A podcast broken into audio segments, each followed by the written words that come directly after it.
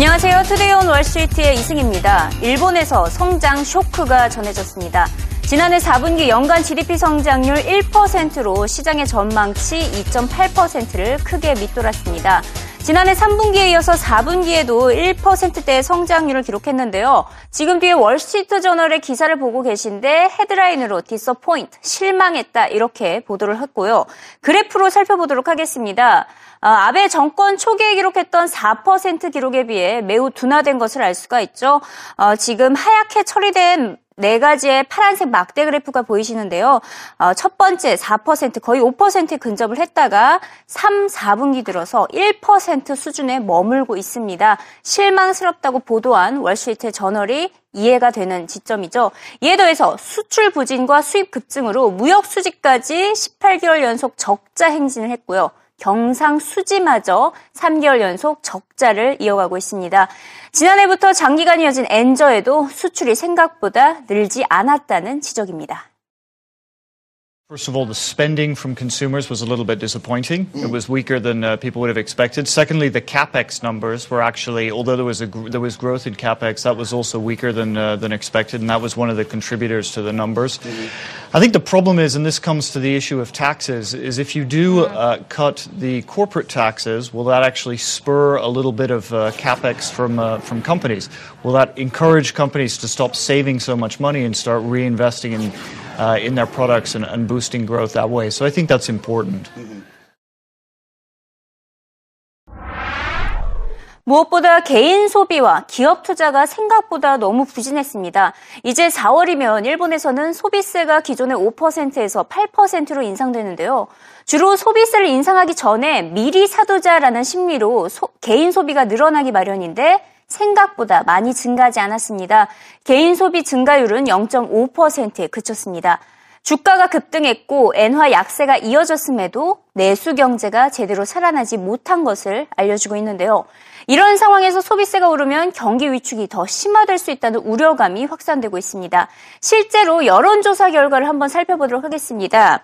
요미우리 신문이 펼친 여론조사인데요. 4월에 소비세가 오르면 어떻게 하겠냐라고 질문을 던졌을 때 54%가 지출을 줄이겠다, 41%는 줄이지 않겠다라고 응답하며 지출을 줄이겠다는 국민들이 더 많은 것으로 나타났습니다. 일본의 소비세 인상 이번이 처음이 아니죠. 지난 1997년에도 소비세를 인상한 바가 있었는데요. 그때 상황 최악의 결과를 초래했었죠. 장기 디플레이션에 빠진 악몽이 있습니다. 1분기 3%대 GDP 성장률을 기록을 했었는데 세율이 인상된 이후에 2분기 마이너스 3.7%로 떨어진 바가 있습니다. 노무라 증권은 이번에도 역시 소비세 인상에 따라 2분기 GDP 성장률은 마이너스로 돌아설 것이라고 비관했지만 3분기부터는 다시 반등할 것으로 전망했습니다. 결국 현재 일본 경제에 있어서 소비가 관건입니다. 소비가 늘기 위해서는 임금이 함께 늘어나야겠죠. 지금 일본에서 1월 기준으로 1인당 평균 월급 우리 돈으로 약 320만 원입니다. 실질 급여가 19개월째 감소세를 이어가고 있습니다.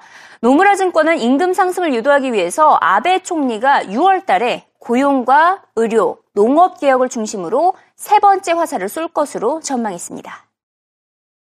One reason that why we had seen the uh, the rising imports is that uh, there's a rush demand uh, before the consumption tax rate hike, and so uh, I think we're going to see the acceleration of growth in uh, Q1 this year, uh, but Q2 just because of the consumption tax rate hike, we're going to see the negative growth. But but but we think that the the negative growth period is just one quarter, and Japan should be able to recover in the third quarter as the exports and investment picks up.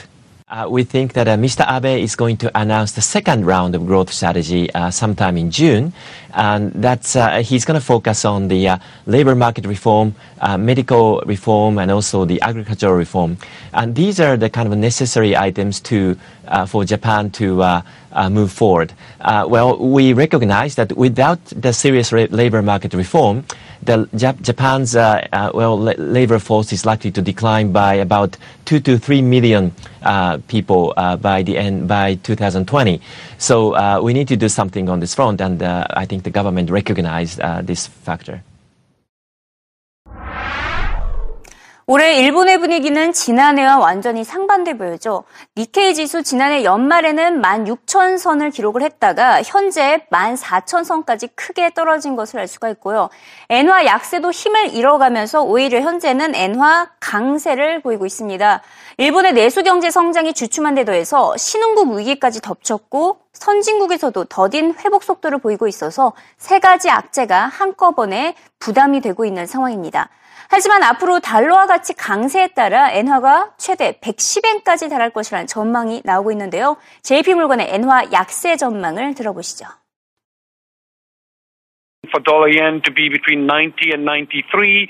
So they ended up with a nice windfall. Um, for the new year, companies look likely to be budgeting for around 100, 101. So, you know, the margin of error is going to get closer. Now, the good news is that only about 25% of the rise in profits last year was due to the weaker currency. The remaining three quarters were because of, because of uh, lower break-even points and restructuring restructuring and productivity gains, and that side of the equation still looks very, very good in Japan. Is will we get a stronger dollar? That's, I think, the real question coming forward from here. Um, and for all intents and purposes, you know, uh, if the data in the United States turns out to be just one-off-ish, um, you know, we're going, to start to get a weak uh, rebound in U.S. data that should pull the dollar back towards, you know, 108 or 110. 결과적으로 이번 GDP 성장률 둔화는 아베노믹스에 대한 회의론에 힘을 실어준 셈이 됐습니다. 민간 부분의 향후 경기에 대한 기대감도 위축됐는데요. 지난달 경기 관찰조사 선행지수 49로 나왔습니다. 아베 정권이 들어선 이후로 처음으로 이 침체를 의미하는 50선 밑으로 떨어진 것입니다. 하지만 이 같은 악재가 오히려 돈을 추가적으로 더 풀 것이라는 기대감을 키우면서 니케이 지수는 상승 마감했습니다. 구로다 일본은행 총재가 이런 말을 한 적이 있었죠. 어, 경기도나 흐름이 나타나면 곧바로 양적 완화를 추진하겠다라고 말한 바가 있습니다. 이로써 양적 완화에 대한 가능성을 열어둔 상태로 지금 시장에서는 추가적인 조치를 기다리고 있습니다. 문제는 과연 약발이 더 이상 있을까인데요. 이 세계의 화살이 다 쏘아지면 아베노믹스는 성공할 것이라는 낙관론이 들리고 있네요. 지금을 매수 기회로 삼으라는 전문가의 조언 들어보시죠. Yeah, we would disagree. I mean, the skepticism for Abenomics has always run pretty high, and, and the biggest surprise to the markets would actually be if he succeeded in any of these policies. Uh, the other thing that's most important to remember is of, of his three arrow strategy, the first arrow, namely BOJ policy, is by far the most important. Uh, and we know that Kuroda stands ready to, to do more and provide more easing if the sales tax uh, is a bit of a negative. But the talks are still ongoing. Abe is trying to link corporate tax cuts with wage increases, and that will be very important for, for consumer spending. Uh, he does face a lot of internal opposition, but we do think he is making, uh, he's making progress. Other areas of reforms that he's tried to put through are already having some effect. We've got the new uh, uh, saving schemes that allows domestic investors to put money tax-free into, into equities, and we're seeing that starting already. You've got a lot of pressure on the government pension fund to put an awful lot more of their money into equities instead of bonds, and Ito was talking about having it uh, some 50% uh, only in bonds down from 68. So that again is a lot more money that could go in, into equity. So we think that Abenomics is still alive. Of course, it's going to take some time, uh, but the big surprise to the market would be success rather than failure. Uh, and we therefore think this weakness is a buying opportunity for Japan. Okay, let's assume.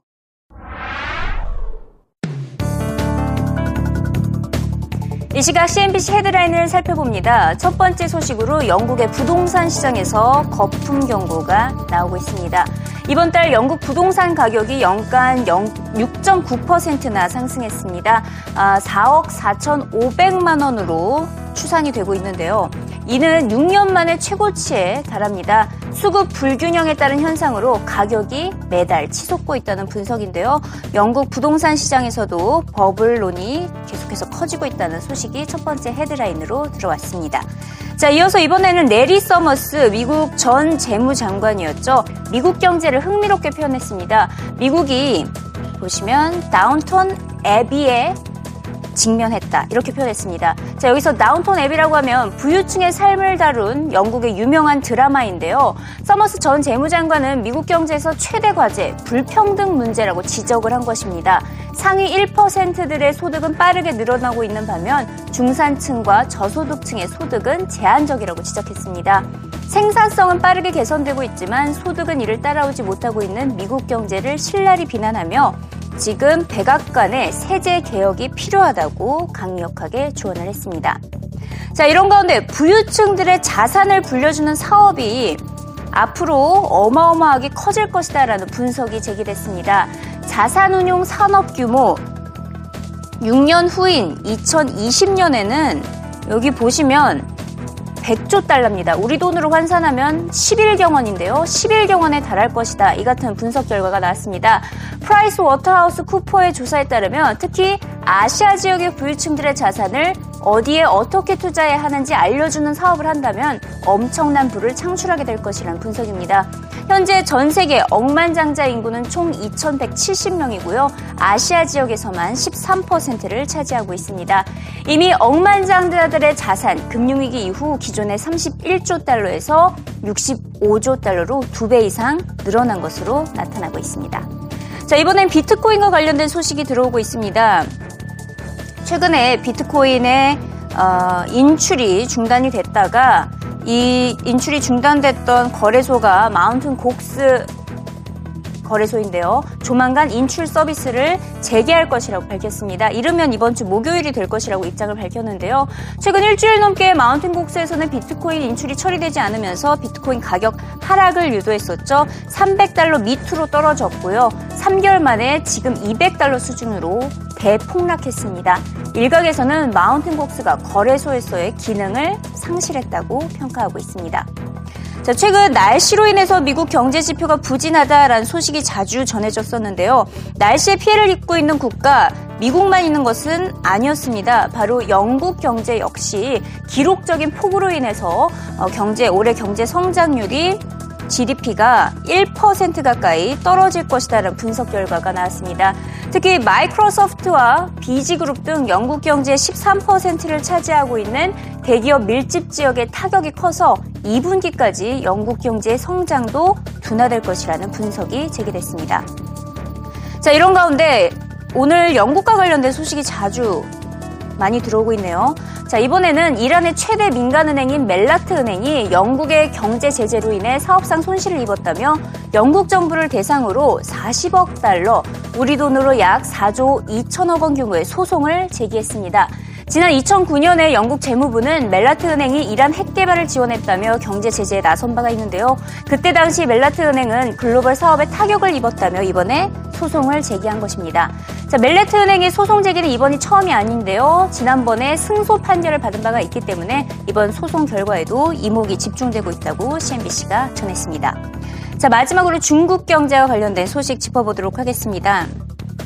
자, 어제 중국의 신규 은행 대출 규모가 4년 만에 최고를 기록하며 중국 경제 부진에 대한 우려를 잠재웠다고 어, 소식을 전해드린 바가 있는데요. 소시에테 제너럴이 재미있게 표현했습니다.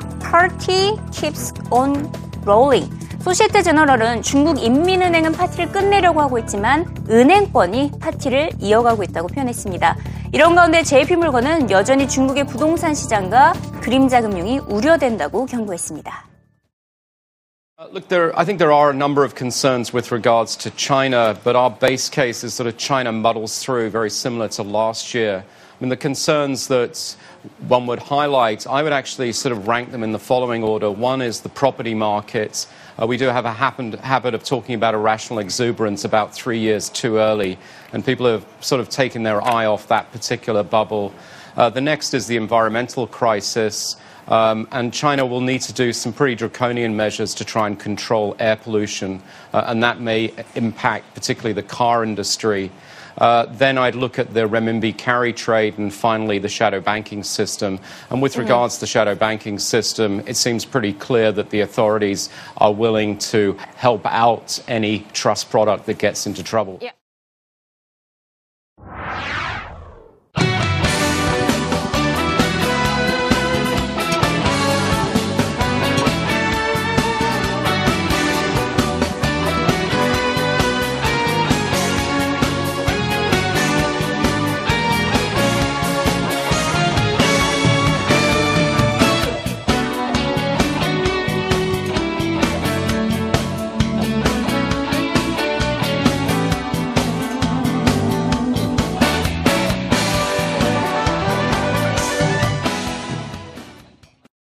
네, 뉴욕 증시가 휴장했기 때문에 오늘은 유럽 증시와 아시아 증시에서 주가 등락이 컸던 기업들 관련 뉴스와 함께 주가 추이까지 확인해 보겠습니다. 유럽에서는 영국의 광산주, 원자재 관련주가 상당히 잘 간 모습을 언급을 드릴 수밖에 없을 것 같습니다. 지수 전체 상승세도 이끌었는데요. 영국 증시가 오늘 1% 넘게 상승하기도 했습니다. 주요 관련주를 살펴보시면요. 폴리메탈이 주가가 4% 넘게 급등했고 글렌코어 엑스트라타도 1.7%, 랜드골드 리소스도 비슷한 상승폭을 기록했습니다. 올해 들어서 상품 가격, 원자재 가격 반등에 베팅하는 전문가들이 상당히 많아지고 있는데요. CNBC가 조사를 펼쳤습니다. 63%가 금 가격에 강세를 점쳤고 단 21%만이 약세를 점쳤다고 합니다. 중국 경기가 올라올 수 있다는 기대감이 상당히 중요하게 상품 시장에 작용을 하고 있는데요. 잇따라 지표가 부진했지만 지난주 나왔던 무역 지표에서 철광석 수입이 상당히 많았다. 이런 부분이 나타나면서 중국이 원자재 수요국으로서 다시 한번 위상을 떨칠 것이다. 이런 기대감이 상품 가격의 상승에도 기대감으로 작용을 하고 있습니다. 영국에서는 또 최대 부동산 투자업체 해머슨의 주가가 3% 급등을 했습니다.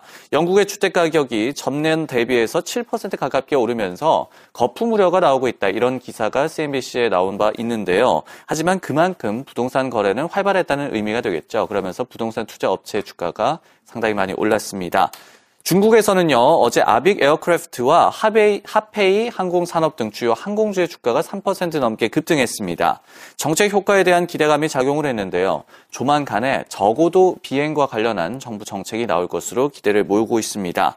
반면에 또 하락 종목도 있었습니다. 먼저 유럽에서는요, 승강기 전문 업체가 되겠죠. 티센크루프의 주가가 하락했습니다. 잠깐 확인해 보겠습니다. 20.46 유로에 마감을 하고 말았는데요. 최근 뭐 그다지 큰 변동성을 보여주지는 않았습니다. 오늘 같은 경우에는 시티그룹이 투자 의견을 매수해서 중립으로 내리면서 주가가 이렇게 1.7% 하락을 했습니다. 아시아에서는요, 어제 일본 최대 온라인 유통업체가 되겠죠. 라쿠텐의 주가가 9.5%나 폭락했습니다. 차트 한번 확인해 보겠습니다.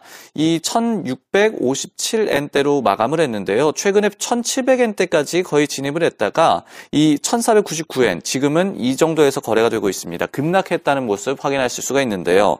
이 라쿠텐이 약 10억 달러, 1조 원의 메시징 및 인터넷 전화 서비스 업체, 바이버를 인수한다고 밝혔습니다. 하지만 투자자들은 오히려 뭐 비용이 늘어난다 이런 측면에 좀 주목을 한 것 같습니다. 그러면서 어제장에서 라쿠텐의 주가가 무려 9.5%나 폭락했다는 사실 체크해서 확인하시기 바라겠습니다. 오늘 CNBC에 출연한 전문가는요, 이 상품 시장에 대한 기대감을 드러난 부분 제가 준비를 해봤습니다. CNBC에 나온 전문가가 이 금값 상승 그리고 광산주 그리고 원자재 관련 업종에도 주가가 상승할 것으로 점치고 있었습니다. 역시 중국을 비롯한 글로벌 수요가 올라오고 있다는 점이 상당히 중요하다고 지적하고 있었습니다. 영상으로 확인해 보시죠. Mm. Look, it, that, this is the keys. Let's look at what's happening there with the drivers. And, and I think one of the interesting things is what's going to happen with BHP uh, in terms of their announcement this week, Rio's last week. You know, the, China is still at record levels of imports for iron ore. Um, you know, and that's telling us a story. So when you start to see the record still there and it's not slowing, this has got to be healthy for the likes of your miners. So uh, I, am intrigued to see what will happen. I do expect a reasonable number coming out of BHP, but, but also I noticed there was a bit of a lift in the uh, uh, BDI. And that to me was uh, quite encouraging. So I'd look forward to this trend to continue, um, but I'd like to see the pace pick up a little. What is well, yeah, absolutely. I mean, I've, I've, always said that it will hold up, where a lot of people called iron ore right down. And I said, well, you've got this underlying demand, this underlying need out of China. And, and, and that's so far proven correct in the way that their imports have curved. So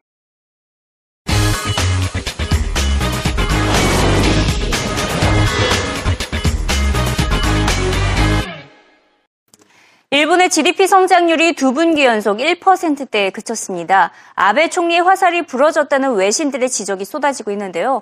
4월 소비세가 인상된 후에 시행될 추가 조치를 보고 아베노믹스의 성공과 실패 여부를 따져보는 것도 늦지 않을 것으로 보입니다. 네, 지금까지 이승이었고요. 내일 이 시간에도 생생한 글로벌 금융시장 소식으로 돌아오겠습니다.